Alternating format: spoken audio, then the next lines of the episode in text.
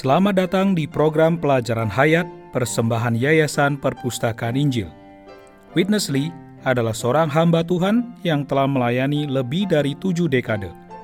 Di puncak ministrinya, dia selama 21 tahun menafsirkan setiap kitab yang ada di dalam Alkitab. Dia menyebutnya Pelajaran Hayat. Pelajaran Hayat inilah yang menjadi dasar bagi program kita hari ini. Di dalamnya ada kutipan berita yang disampaikan oleh Saudara Witness Lee. Sekarang, marilah kita bergabung dengan program hari ini. Pada pelajaran Hayat Roma ini, kita melihat semua yang kita miliki di dalam Adam. Kita juga melihat semua yang kita miliki di dalam Kristus. Yang kita miliki di dalam Adam hanyalah dosa dan maut. Bila kita ada di dalam Kristus, mewarisi hayat dan kebenaran.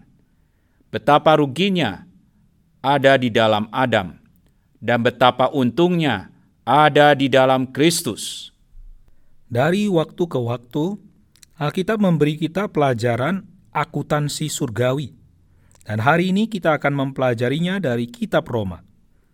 Saudara Gumulya telah kembali hadir di studio kami untuk bersekutu lebih lanjut tentang Kitab Roma. Saudara Gumulya, selamat datang kembali di Pelajaran Hayat Kitab Roma. Terima kasih. Saya senang bisa kembali pada pelajaran hayat yang luar biasa ini. Kami telah melihat bahwa ada peralihan yang besar di dalam Kitab Roma pasal 5. Peralihan dari alam perbuatan manusia kepada diri manusia itu sendiri, personanya. Bisakah Anda memberi kami sedikit penjelasan tentang peralihan fokus di dalam kitab Roma ini? Roma pasal 5 ayat 12 adalah ayat yang sangat jelas. Sama seperti dosa telah masuk ke dalam dunia melalui satu orang, demikian juga maut telah masuk melalui dosa itu, sehingga maut itu telah menjalar kepada semua orang, karena semua orang telah berbuat dosa. Ayat ini menandai peralihan besar di dalam kitab Roma.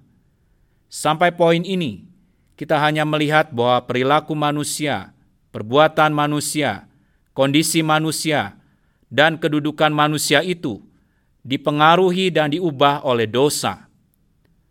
Karena pekerjaan Kristus di kayu salib, posisi manusia, kondisinya, situasi lahiriahnya telah sepenuhnya dibereskan.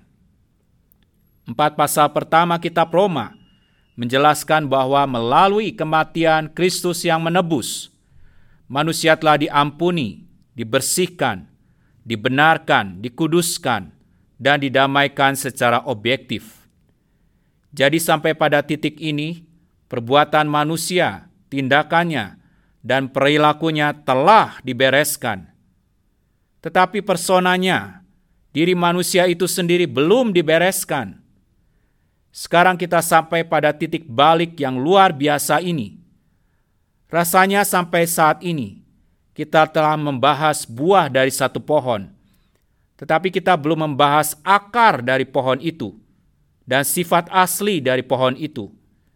Sekarang seluruh bagian ini beralih ke dalam Roma pasal 5-8 yang membahas persona Adam.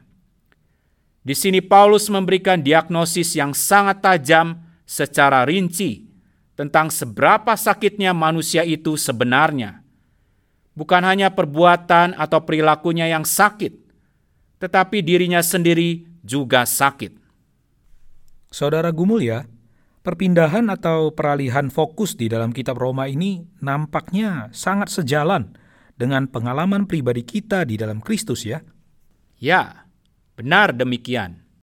Ketika pertama kali kita diselamatkan, kita segera menjadi sadar, sangat sadar akan tindakan-tindakan kita, hal-hal yang membuat kita malu. Itu benar. Tetapi sampai pada satu waktu, fokusnya secara perlahan-lahan beralih sampai kita mulai menyadari bahwa masalah kita sebenarnya bukanlah pada apa yang kita lakukan, tetapi diri kitalah masalah yang sebenarnya. Betul, kita menyadari masalah sebenarnya, bukan hanya pada apa yang kita lakukan atau apa yang telah kita lakukan. kitalah masalah itu. Mari bergabung dengan Saudara Witness Lee dalam pelajaran hayat hari ini. From Romans 5:12. Ketika Paulus menulis surat Roma, ia telah menunjukkan suatu titik peralihan yang penting pada pasal 5 ayat 12. Pada 4,5 pasal di depan, Paulus menitik beratkan masalah perbuatan manusia. Di situ diperbincangkan secara luas tentang perbuatan manusia yang bejat akibat kejatuhan. Tetapi diri manusia itu sendiri tidak dipersoalkan.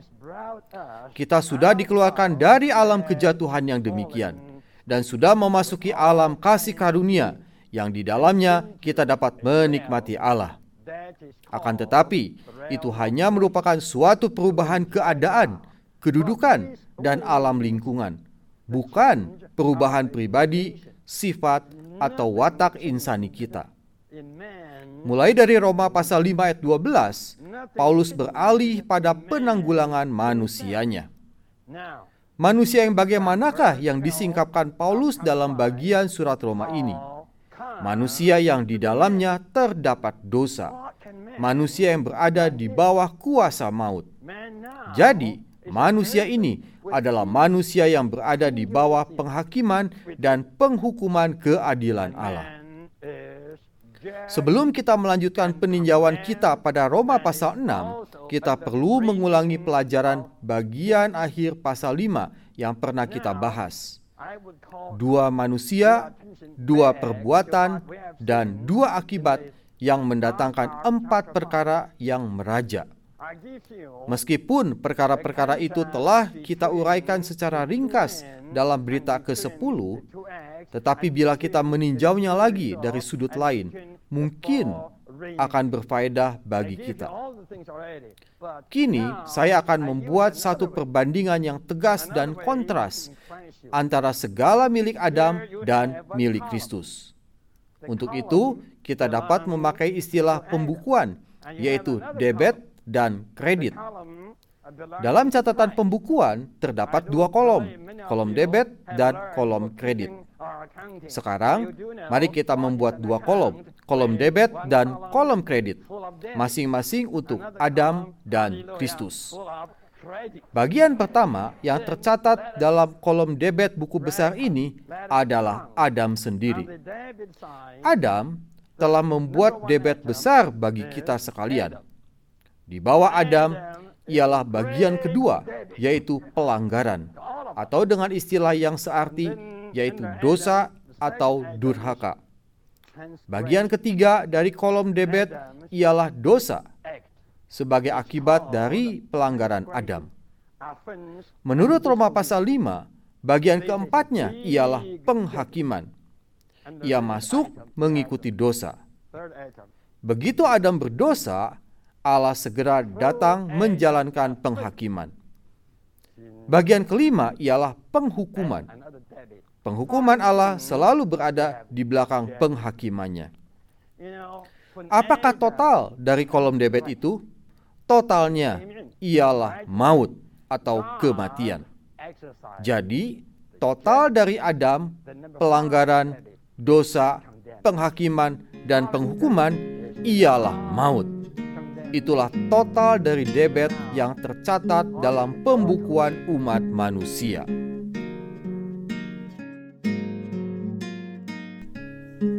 Saudara Gumulya, saya rasa kita semua sekarang pasti terkesan dengan semua hal yang telah kita terima melalui hubungan kita dengan kedua manusia ini, Adam dan Kristus. Untuk membuat hal ini menjadi lebih jelas, Saudara Witness Lee menggunakan buku besar akuntansi yang kekal. Apakah yang ditunjukkan oleh buku besar itu pada rekening Adam? Sejauh ini kita melihat ada 6 poin pada rekening Adam.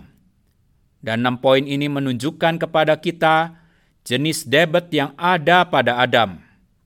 Pertama, diri Adam sendiri adalah debet yang luar biasa besar.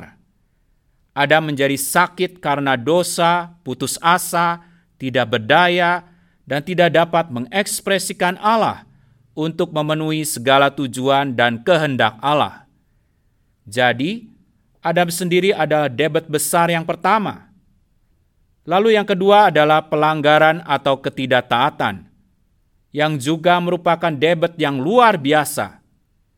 Bagian ketiga dari debet di dalam rekening Adam adalah dosa. Kemudian yang keempat adalah penghakiman yang sesungguhnya karena dosa.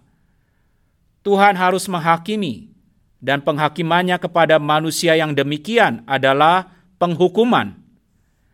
Jadi yang Anda miliki hanyalah penghukuman. Dan kelima hal yang sudah disebutkan tadi, semua pelanggaran Adam membawa kita kepada penghukuman. Jumlah total 5 butir tadi adalah butir yang keenam, yaitu maut. Sungguh situasi yang menyedihkan, debet yang sangat besar. Jadi, inilah yang kita miliki di rekening Adam. Bukan hanya pada diri Adam sendiri, tapi juga pada setiap keturunan Adam, bahkan pada semua orang yang mendengarkan siaran ini. Di dalam Adam, inilah rekening kita. Terima kasih Saudara Gumulya. Mari kita kembali kepada buku besar akuntansi ini dan melihat apa yang dikreditkan. Mari bergabung kembali bersama Saudara Witness Lee.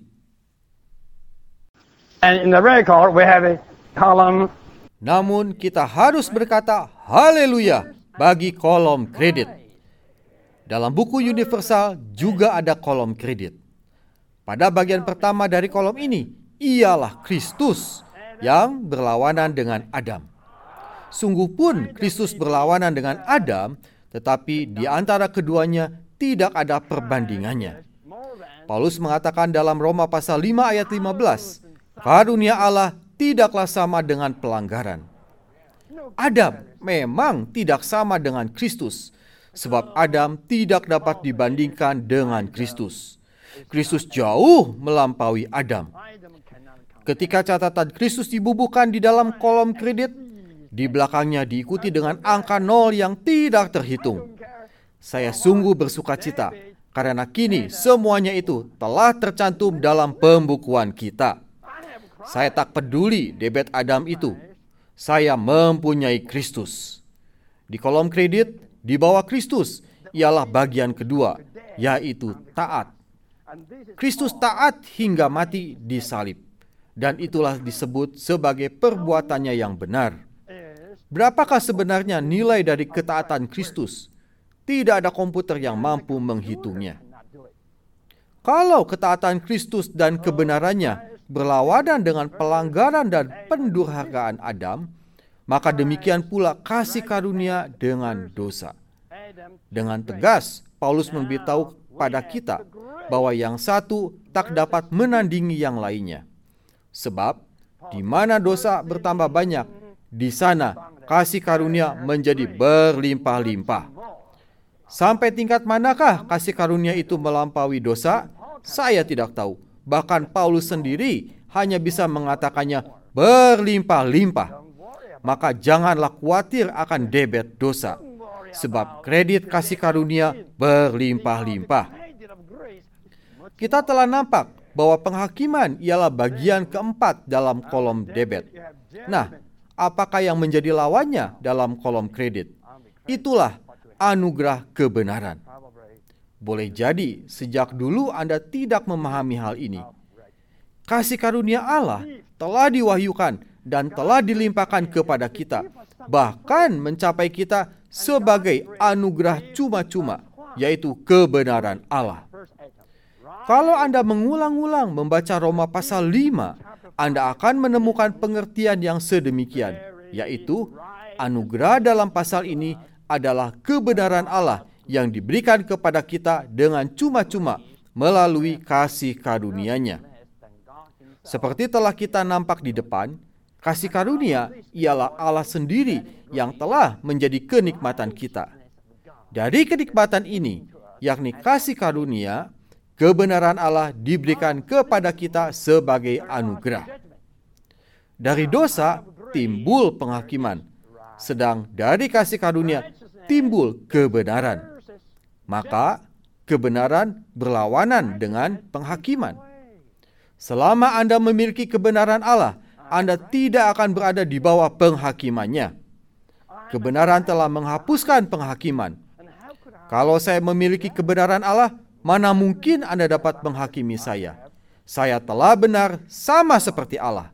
Selama kita memiliki anugerah kebenaran itu, penghakiman mustahil menggugat kita.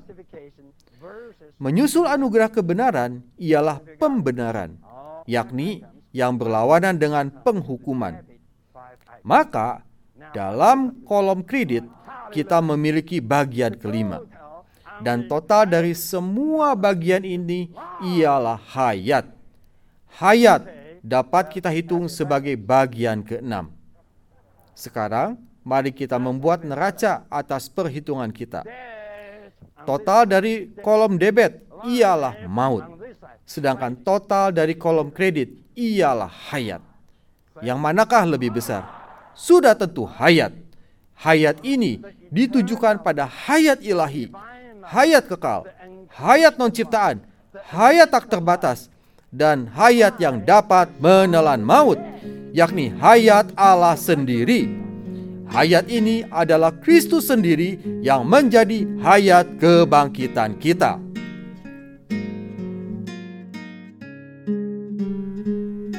Saudara Gumulya, kita harus memuji Dia karena kita tidak ditinggalkan di dalam Adam. Melainkan ada satu set buku akuntansi yang benar-benar baru bagi mereka yang ada di dalam Kristus. Betulkah demikian? Ya, betul. Haleluya. Untuk satu set buku akuntansi yang baru. Haleluya! Sungguh menakjubkan apa yang kita miliki di dalam Kristus. Seperti di dalam Adam, kita memiliki 6 komponen utama di dalam rekening Adam yang diakhiri dengan maut. Sekarang kita tahu bahwa ada 6 poin kredit positif di dalam rekening itu, yaitu di dalam Kristus.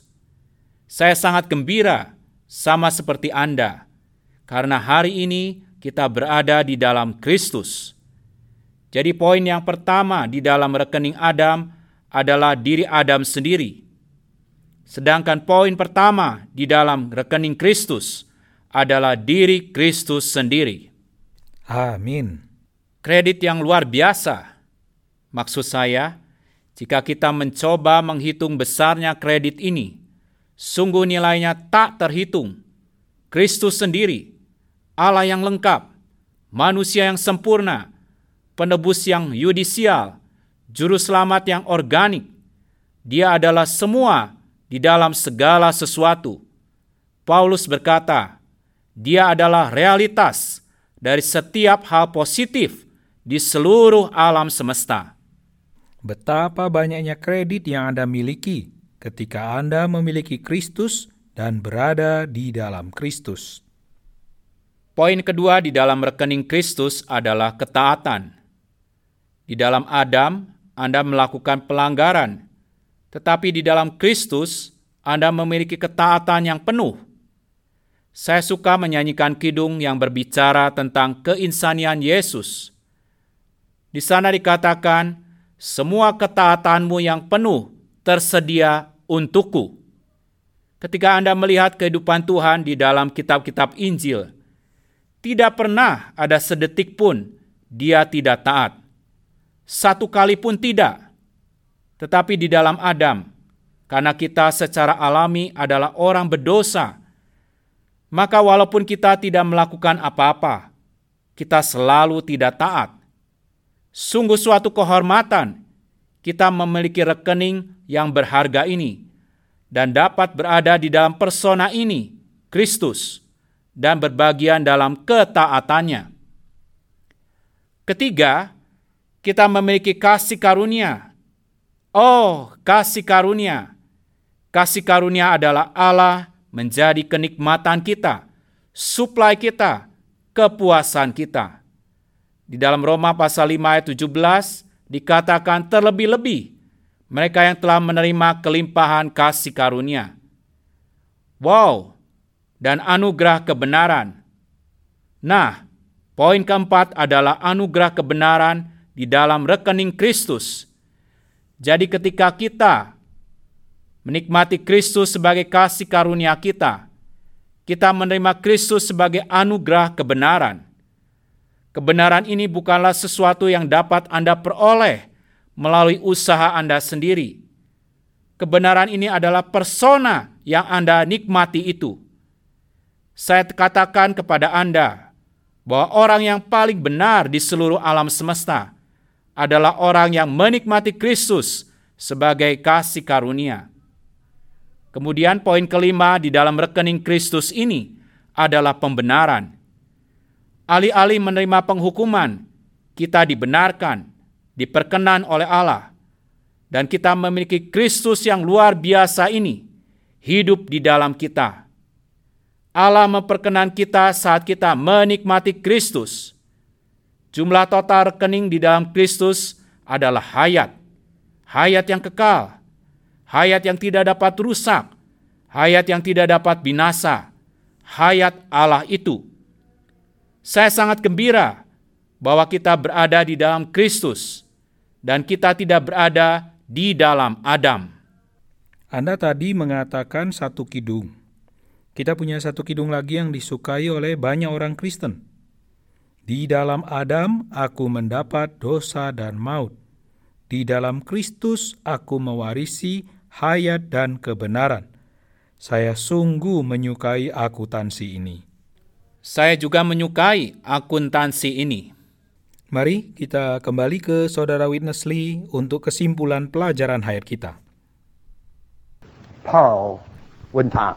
Berdasarkan semuanya itu, sekarang kita boleh maju meninjau Roma pasal 6. Tanpa pasal 5 sebagai dasar, tak mungkin kita dapat membereskan pasal 6.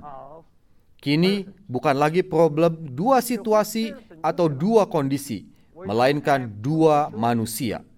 Manusia pertama ialah Adam dengan debetnya, dan manusia kedua ialah Kristus dengan kreditnya. Anda milik yang mana? Dalam Roma pasal 6 ayat 3, Paulus berkata, "Tidak tahukah kamu bahwa kita semua yang telah dibaptis dalam Kristus telah dibaptis dalam kematiannya?" Meskipun kita dilahirkan oleh Adam, manusia yang pertama itu, namun kita telah dibaptis ke dalam Kristus, manusia kedua itu. Makna baptisan ialah membaptiskan orang ke dalam Kristus. Itu bukan suatu tata cara, melainkan suatu pengalaman yang sangat penting. Dalam tindakan baptisan, harus terjadi suatu peralihan yang rohani. Pembaptisan adalah suatu tindakan di mana kita membaptis orang milik Adam ke dalam kematian.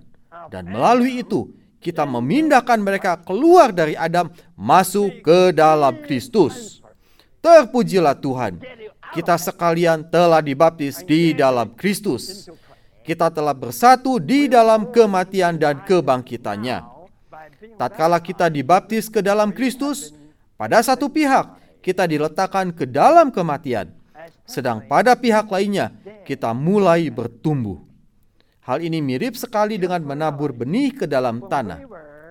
Dipandang dari luar, benih kita tabur, padahal ia mulai bertumbuh.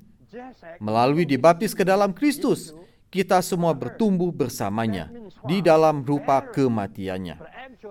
Kalau kita telah bertumbuh bersama Dia di dalam rupa kematiannya, maka kini kita pun bertumbuh bersamanya.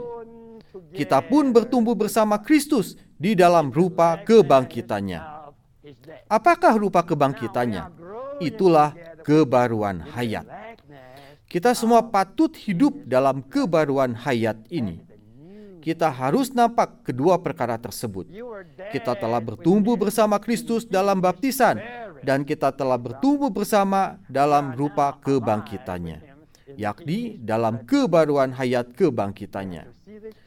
Kalau kita telah nampak hal ini, berarti kita telah mati bersamanya, dan kini kita bertumbuh bersamanya. Kita telah dikubur bersamanya dalam baptisan, dan sekarang kita telah bertumbuh bersamanya di dalam kebangkitannya, yaitu dalam hayat ilahinya. Kita harus hidup di dalam apa yang kita nampak itu, yakni hidup di dalam kebaruan hayat. Jika kita telah menghitung diri kita mati terhadap dosa, dan hidup terhadap Allah, maka kita perlu mempersembahkan anggota tubuh kita kepada Allah menjadi senjata kebenaran bagi Allah. Roma pasal 7 ayat 23 membuktikan adanya suatu peperangan di dalam batin manusia. Begitu kita menyadari bahwa kita telah mati terhadap dosa dan hidup terhadap Allah, serta menghitung demikian, maka wajiblah kita mempersembahkan anggota tubuh kita sebagai senjata untuk berperang bagi Allah. Kalau kita telah mempersembahkan diri kita kepada Allah sebagai hamba dan mempersembahkan anggota tubuh kita kepadanya sebagai senjata kebenaran, dengan sendirinya kita akan dikuduskan. Ini berarti kita telah berada di pihak Kristus yang bangkit dan yang menjadi hayat dalam batin kita. Kita berada di pihak hayat yang kekal. Dengan demikian, kita akan memberi kesempatan agar hayat kekal bekerja di dalam kita untuk memisahkan kita dari setiap perkara duniawi sehingga kita dikuduskan. Hasil dari persembahan diri ialah pengudusan. Itulah urutan pengalaman kita. Penglihatan, perhitungan, persembahan, penolakan atas dosa, dan bekerja sama dengan Allah. Saudara Gumulya, mari kita bicara tentang poin terakhir di dalam kitab Roma pasal 6, yaitu kita ada dalam keserupaan dengan kematian Kristus dan juga dalam keserupaan dengan kebangkitan Kristus. Kita mendapatkan gambaran yang menarik di sini, bahwa ketika sebuah benih ditanam, benih itu akan mati dan bertumbuh. Bagaimana ini berhubungan dengan adanya kita di dalam Kristus? Roma pasal 6 ayat 3 berkata, "Tidak tahukah kamu bahwa kita semua yang telah dibaptis ke dalam Kristus Yesus, telah dibaptis ke dalam kematiannya?" Ayat 5 mengatakan bahwa kita telah bertumbuh bersama dengan Dia dalam keserupaan dengan kematiannya. Bila kita melihat satu benih jatuh ke tanah, di satu pihak cangkang luarnya mati, tetapi di pihak lain secara intrinsik dan esensial, inti hayatnya mulai bertumbuh. Demikian juga melalui baptisan, kita dijadikan satu dengan Kristus. Baptisan bukanlah suatu ritual, melainkan kita memasuki pengalaman dijadikan satu dengan Kristus, satu dengan kematiannya, dan satu dengan kebangkitannya. Jadi saat kita berdoa, melatih roh kita untuk menjadi satu roh dengan Tuhan, kita menikmati kematian Kristus dan kebangkitan Kristus. Kita dijadikan satu dengan Dia. Nah, saat kita melewati kematian dan memasuki serta menikmati kematian Kristus, tentunya Adam tidak dapat tetap ada. Hanya Kristus yang dapat melewati kematian. Dan bukan hanya itu, kita juga dibangkitkan bersama Kristus. Melalui kematian dan kebangkitannya, kita dipindahkan dari Adam dengan rekening debit yang sangat besar itu ke dalam Kristus dengan semua kredit yang luar biasa besar ini. Jadi, kita berdua mati, dan itu adalah akhir dari Adam. Dan kita juga dibangkitkan bersama Kristus. Dan kita sedang bertumbuh di dalam Dia sebagai hasil dari kematian dan kebangkitannya. Saudara Gumulya, pelajaran hari ini membawa kita mengalami poin-poin di dalam kitab Roma yang dahulu hanyalah merupakan doktrin saja bagi kita.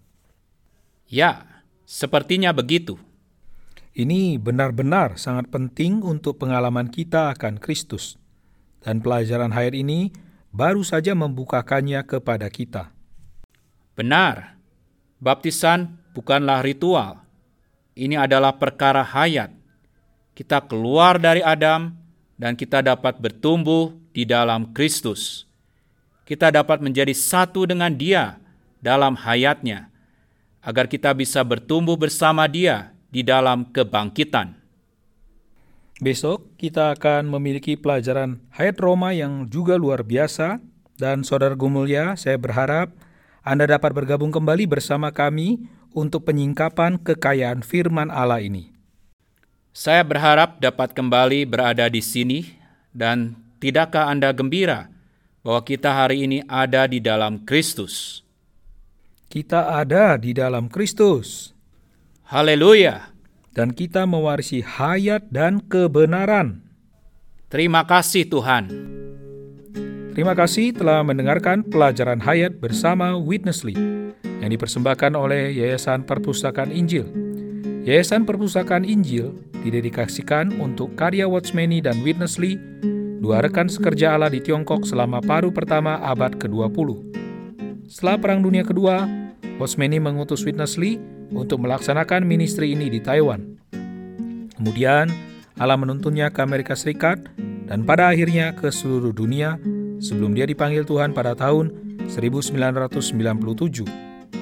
Yayasan Perpustakaan Injil sekarang memiliki ratusan judul buku karya Watchman Nee dan Witness Lee. Tersedia dalam bahasa Indonesia dan lebih dari 50 bahasa lainnya. Terima kasih telah mendengarkan program hari ini.